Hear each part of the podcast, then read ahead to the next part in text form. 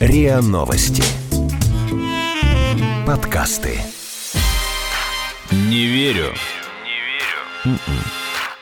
Подкаст для тех, кто не любит, когда его обманывают. Не верю.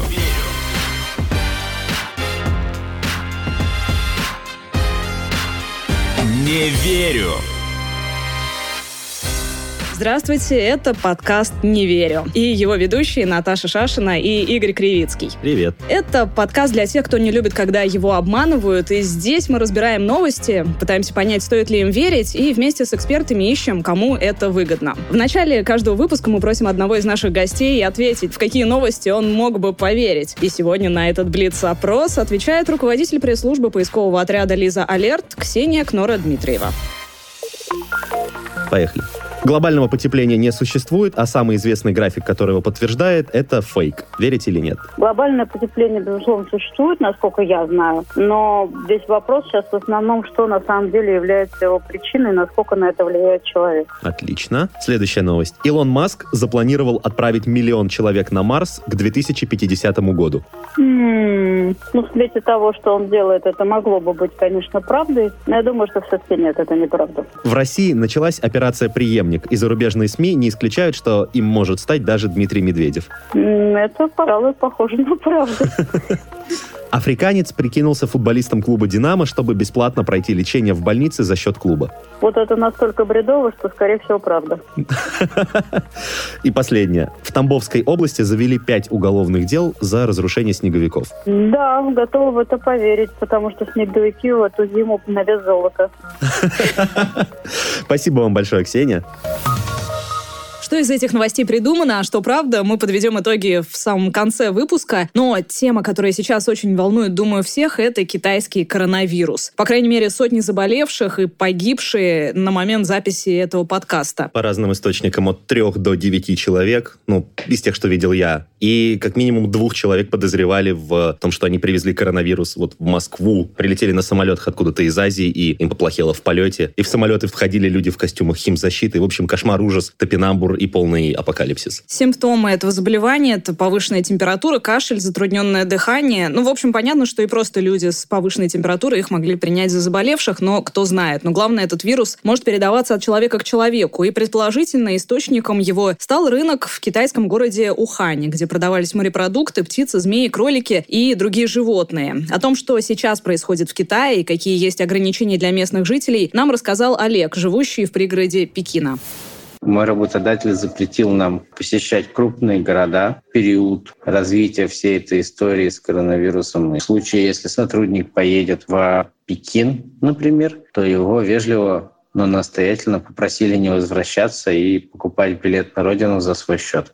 Есть карта, на которой в режиме реального времени отмечается положение дел в Китае, но из неофициальных, непроверенных источников есть информация о том, что количество зараженных людей 3-4 раза больше, чем заявляют местные власти, местные СМИ. Очень интересная информация от Олега о том, что ходят слухи о гораздо большем количестве заболевших, чем говорят власти. С другой стороны, какие симптомы еще раз у него? Повышенная температура, кашель, затрудненное дыхание. Во-первых, под эту симптоматику подходит очень большое количество заболеваний. Во-вторых, сейчас начинается, если уже не начался, опять ежегодный сезон гриппа. И, в общем, на самом деле, у меня есть подозрение, что паника, по крайней мере, вокруг этого коронавируса, она очень раздутая. Потому что, я каждый год слышу и читаю что-то похожее. Каждый раз, когда начинается какое-то массовое воздушное легочное или подобное заболевание. Поэтому очень интересно понять, оправдана ли паника вокруг китайского коронавируса. И как раз об этом мы сейчас поговорим с экспертом. Сейчас с нами на связи завкафедрой микробиологии, вирусологии и иммунологии Сеченовского университета Виталий Зверев. Виталий Васильевич, здравствуйте. Здравствуйте. Здравствуйте, Виталий Васильевич. Скажите, пожалуйста, по поводу этого китайского вируса, стоит ли паниковать? Все-таки можем вспомнить, как был свиной грипп, атипичная пневмония, и кажется, что все-таки тогда была паника немного раздута, что эта эпидемия, и мы мы все умрем? Вы знаете, мне кажется, что никаких оснований для паники нет по нескольким причинам. Действительно, сейчас уже, да, мы забыли, что было в 2002 году, да, когда была первая вспышка вот этой атипичной пневмонии, вызванная тем же коронавирусом, который просто сейчас, да, еще раз изменился, да, появился новый вариант. У нас на самом деле в стране достаточно хорошо работает служба биологической безопасности, Роспотребнадзор. Я думаю, что все меры будут приняты. Вообще, мне кажется, эта инфекция нас вообще не коснется, никакой такой серьезной эпидемии не будет. Здесь несколько причин вот как бы такого раздувания. Ну, во-первых, не было давно новостей, да, которые касались бы каких-то инфекций новых. Во-вторых, экономическое давление на Китай, да, со стороны многих западных стран, и поэтому, конечно, да, сейчас вот, что вот в Китае китайские товары, наверное, сейчас будут там говорить, что не надо покупать. Интересно. Да. Ну и, конечно, фармкомпании, ну, не без этого тоже захотят что-то, да, свое получить. Сейчас тоже что-то начнут делать. Виталий Васильевич, то есть вы предполагаете, что это может быть паника специально запущена для получения экономической выгоды кем-либо? Нет, вы знаете, я вот в теорию заговора не верю. Но, понимаете, как бы основания для беспокойства определенного есть. Но не настолько, как бы, так сильно, чтобы вот так вот это все раздувать. Мне кажется, наши жители могут спокойно, как говорится, встречать хоть китайский Новый год, но лучше не в Китае, а здесь, да. Спасибо вам большое за комментарий. Да, с нами был, напомню, завкафедрой микробиологии, вирусологии и иммунологии Сеченовского университета Виталий Зверев. О китайском вирусе новостей и спекуляций не меньше, чем о российской политике, и о ней мы сейчас и поговорим. И сегодня с нами в студии международный обозреватель Бизнес ФМ Андрей Ромашков. Андрей, привет. Всем добрый день. Андрей, одно из главных событий с начала этого года — объявление Путина о реформе Конституции, изменениях в Конституцию и отставка и смена правительства. И интересно, конечно, как это все в зарубежных СМИ обсуждается. Я так понимаю, что там это одна из главных тем, и даже видела комментарий какого-то шведа, что в Швеции на телевидении российское правительство больше обсуждают, чем шведское. Наверняка там много интересных предположений по поводу того, что же будет все-таки с российской властью в 2024 году. Что-то звучит совсем невероятно.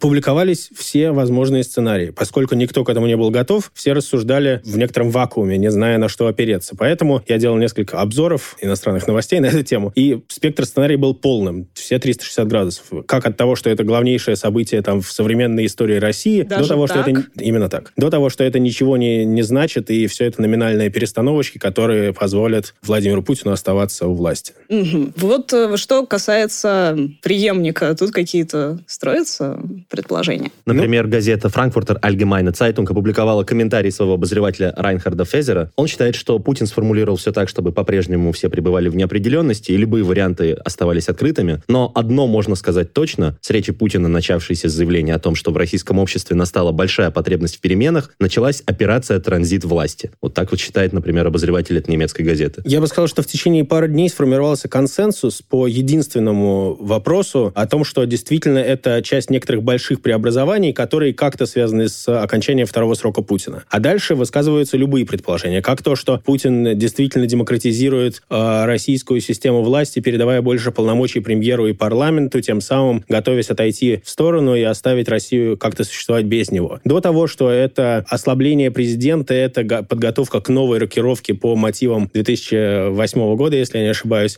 и снова будет перестановка точно так же наоборот. И с теми же лицами? Может быть, с теми же лицами, может быть, с другими. В принципе, если не консенсус, то достаточно популярное мнение, что Владимир Путин планирует отойти на позицию главы Госсовета, который сейчас находится в стадии образования, и каким-то образом отойти от непосредственного выполнения обязанностей, но при этом оставить под контролем ситуацию в целом. Но, собственно, самое, пожалуй, емкое и всеобъемлющее мнение выразил некий Стив Розенберг, корреспондент BBC, международной части BBC в Москве, который написал то, что мое мнение о ситуации — это «черт его знает». То есть ничего не понятно о том, что будет дальше. И, в принципе, есть общее понимание того, что российские власти не любят сковывать себя какими-то рамками, и поэтому прорабатывается сразу много вариантов, и Кремль в целом старается оставить себе как можно большее пространство для маневра. Не верю.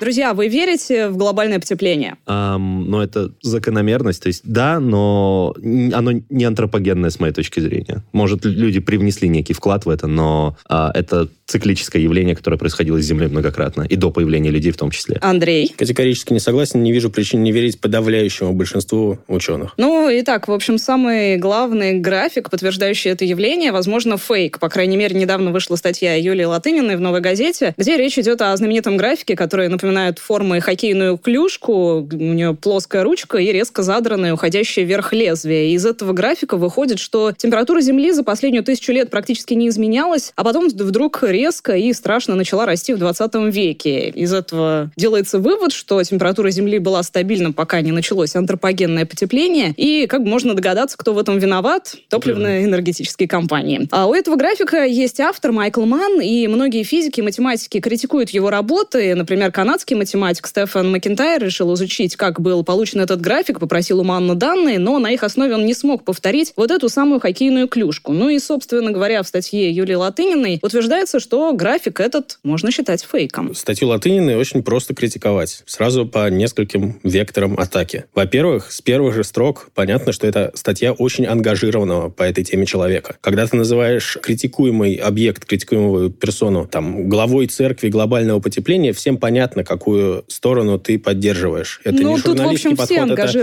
пропагандистский подход. Надо сказать, нет, Андрей, это упрощение. Можно говорить о изменении климата. На самом деле, глобальное потепление уже никто не говорит, все говорят об изменении климата. Объективно. Во-вторых, идея о том, что все ученые или почти все договорились и начали обманывать всех рассказами об изменении климата, это теория заговора. Теория заговора — это конспирология. Чем больше заговора, тем проще утечь информации о нем. Невозможно сохранять такую большую тайну. В-третьих, если бы все договорились, все ученые пытались обмануть всех по поводу изменения климата, зачем тогда страны, почти все страны мира, подписывали бы климатические соглашения? Например, как Парижское соглашение, из которого недавно вышел Трамп, но, в принципе, все остальные страны мира, кроме теперь США, а еще Сирии и Венесуэлы, ну, не то чтобы лидирующие мировые державы, все его подписали, согласившись на условия, которые для них экономически невыгодны. Потому что все понимают, что это действительно важно. В противном случае они не стали бы вводить для себя все страны мира, кроме двух периферийных, а одной, у которой странноватый лидер, вводили для себя искусственные экономически невыгодные ограничения. Ну и, наверное, самая простая атака на статью Латыниной — это можно присмотреться просто к датам в статье. Дискуссия по поводу графика клюшки проходила в нулевых годах. «Новая газета» немножко опоздала рассказывать об этом какой-то сенсации. Это самый известный график. Как бы на нем изначально все очень многое строилось. Ну, на самом деле, если построить сенсацию, с моей точки зрения, на самом деле дискуссию, которая проходила вокруг этого объекта. Да, она привела ее в ярких красках и, естественно, да, выразила свое мнение, но при этом она сделала подбор фактов, подбор статей, она опиралась исключительно на информацию опубликованную, которую она нашла, которая есть в доступе, и которая подтверждена известными весомыми в научных кругах фамилиями. Это сомнительные в научных кругах фамилии, если уточнить, но на самом деле Латынина раскритиковала один график, на который ничего не опиралось, это просто визуализация больших баз данных, на которых все опиралось. Плюс Киотский протокол опирался на 4 графика, один из которых подвергся критике, причем, как выяснили последующие во второй половине нулевых и уже в начале 10-х проверки, это были незначительные статистические ошибки, которые не исказили итоговый результат. И это просто человек, фанатеющий от критики климатической политики, написал статью, собрав в нее сомнительные доводы о том, что все договорились и обманывают нас, простых людей, которые хотят сжечь уголь. По крайней мере, один вывод точно можно сделать из этой статьи, что, к сожалению, научные исследования очень часто бывают ангажированы, и не всегда им стоит верить. Ничему не стоит верить. Не верю.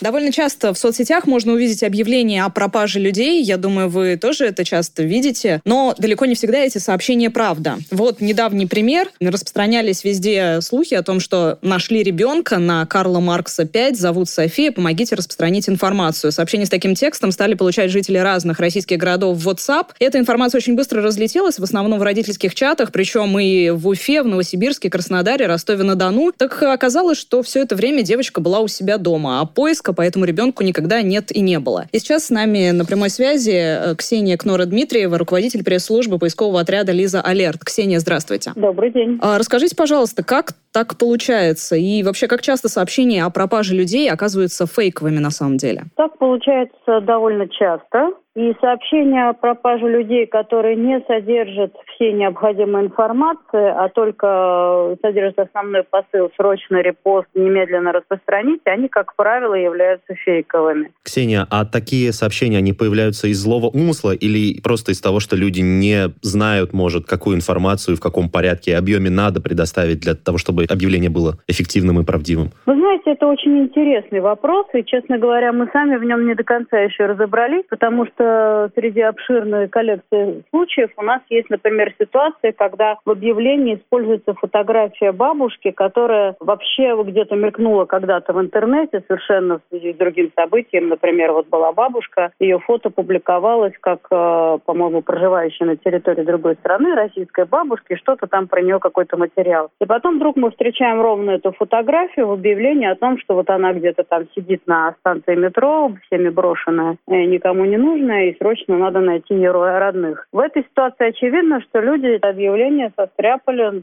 умышленно. И зачем они это сделали, это вопрос не очень простой. То есть, когда речь идет о социальных сетях, наше основное предположение, что это делается для того, чтобы раскручивать группы, потому что количество репостов, лайков повышает, соответственно, ценность группы как распространителя рекламы и, в общем, впрямую помогает этой группе зарабатывать деньги. Но когда такие объявления расходятся по родительским чатом, вот это вот действительно интересно, зачем и кто это делает. Там есть очень разные версии, вплоть до того, что таким образом замеряется скорость распространения информации и так далее, но пока никаких каких-то, знаете ли, очевидных подтверждений, к сожалению, мы не получили. Ни той, ни другой, ни третьей версии. Есть мнение, что такие вбросы делаются для прощупывания почвы, и практически сразу вслед за ними, по тем же каналам, которые показали наибольшую активность распространения, вбрасывается фейк про того же, например, человека, который призывает людей там переводить деньги там, на лечение, на помощь, например, и так далее. То есть это тупо мошенническая схема. Может такое быть? Теоретически может, но, вы знаете, это требует такого хорошего научного исследования из разряда тех, которые проводят антропологи, например, то есть там с замерами, с отслеживанием групп, с динамикой и так далее. Там потом, к сожалению, у нас нет таких ресурсов, но, например, вот группа из РАНХиГСа под руководством Александры Архиповой, которая занимается городским фольклором, они как раз-таки очень интересуются подобными историями. Мы с ними сотрудничаем, все им пересылаем, и они пытаются разгадать все эти загадки. Ксения, расскажите, пожалуйста, а как должно выглядеть правильное, грамотно составленное объявление? Что там должно быть указано? Во-первых, у него должен быть источник, то есть вы видите, кто это распространил изначально. Второе, там обязательно должна быть вся возможная информация о ситуации. Обычно, если вы внимательно прочитаете фейковое объявление, там даже не указан город. Вот как в случае с девочкой, которая пропала на улице Карла Маркса, очевидно, что улица Карла Маркса есть, ну, я не знаю, в 70% российских городов. Как улица Ленина.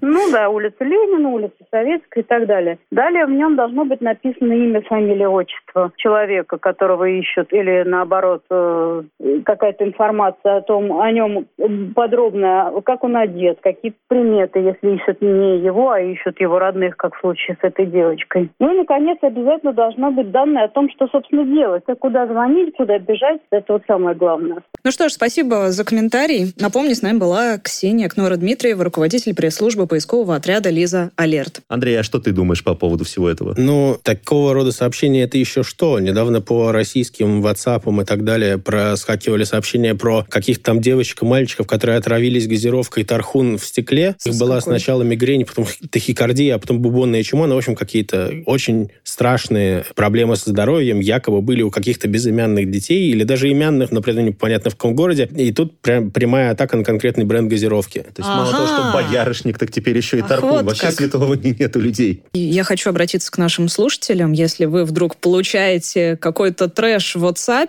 присылайте его нам на почту, которую я зачитаю в конце выпуска. Вот, и мы это разберем в нашем следующем эпизоде.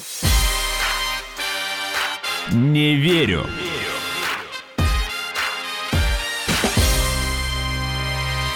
История с выигрышем $1 миллиарда рублей в Столото не отпускается в соцсети уже которую неделю. Женщина, которая победила, есть такая же женщина, совладелец компании «Царский осетр» с таким же фамилией, именем, отчеством. Человек, похожий на прокурора. Вот-вот, да. И там сказано в неком расследовании, которое распространялось по соцсетям, что вот в этой вот компании, которой владеет такая же Надежда Николаевна Барташ, работал человек, который также трудился и в другом торговом доме, Динамо, представляющим известный армянский бренд. А, кстати, фамилия владельца Столото Саркисян. Ну и как тут не связать, не найти армянский след. Якобы это доказательство, что победительница может быть связана с владельцем лотереи. Во-первых, нужно проверить источники. Я этим занялся перед записью этого выпуска и проверил. Об этом не пишут серьезные издания, кроме разве что газеты «Взгляд», которая не закапывается конкретно в эту историю, анализирует в целом рынок российских лотерей. В остальном это пишут периферийные какие-то газеты, а ссылаются они на что? На анонимный телеграм-канал, название которого я предпочту не произносить. И все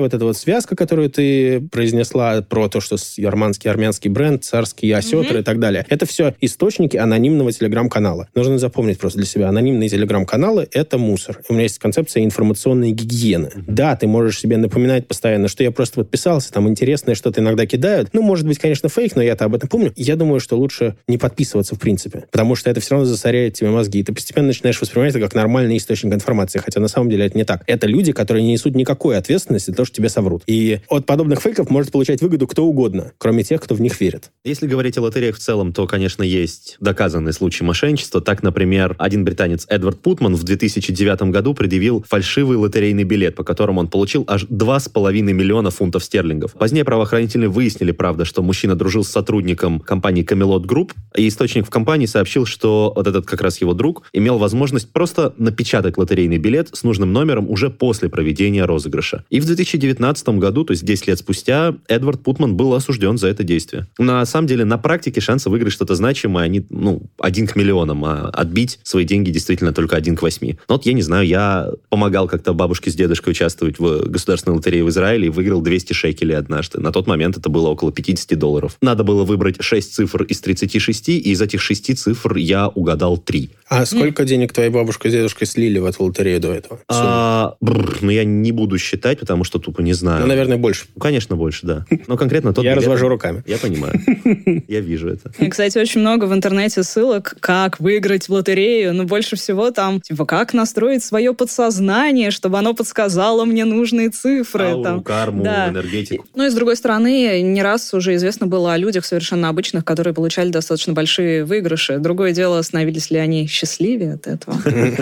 Там же есть статистика того, что значительная часть тех, кто выигрывает деньги в лотерею, особенно большие выигрыши, джекпоты в США, там прям статистически большие исследования, они, во-первых, теряют все эти деньги, во-вторых, пока у них есть эти деньги, они рвут со всеми своими родственниками, друзьями и близкими, потому что те хотят их деньги, а они такие: а, вы хотите мои деньги, вы, значит, меня любите только за то, что у меня были деньги. Были, да, когда и я они спиваются, наркотики начинают принимать и умирают. В общем, там многое страшного. То есть деньги так и так возвращаются к государству. Не верю.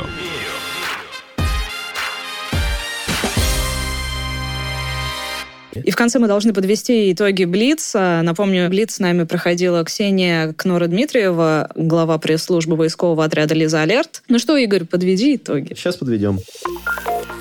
Глобального потепления не существует, известный график. Мы очень сейчас долго говорили об этом с предыдущим гостем. Это новость по следам большой статьи Юлии Латынина из «Новой газеты», где она очень яростно нападала на график под названием «Хоккейная клюшка», но он такой формы. Очень спорно до сих пор, на самом деле, является ли фейком этот график в частности и глобальное потепление вообще. То есть тут, нельзя сказать, да или нет. Значит, я была права в целом. Так. Илон Маск запланировал отправить 1 миллион человек. Он, запланировал, но вопрос... То есть он сказал об этом, по сути. Но вопрос, возможно это или нет, он открыт. Началась операция «Преемник».